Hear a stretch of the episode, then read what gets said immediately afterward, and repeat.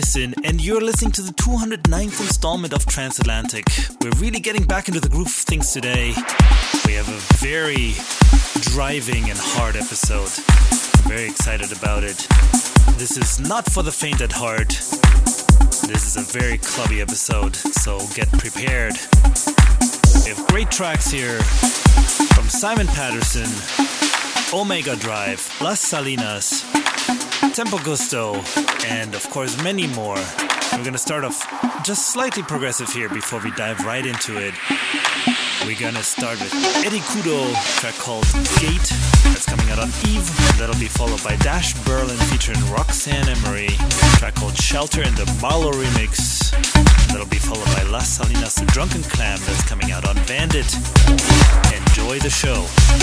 You're in the mix with Nissan on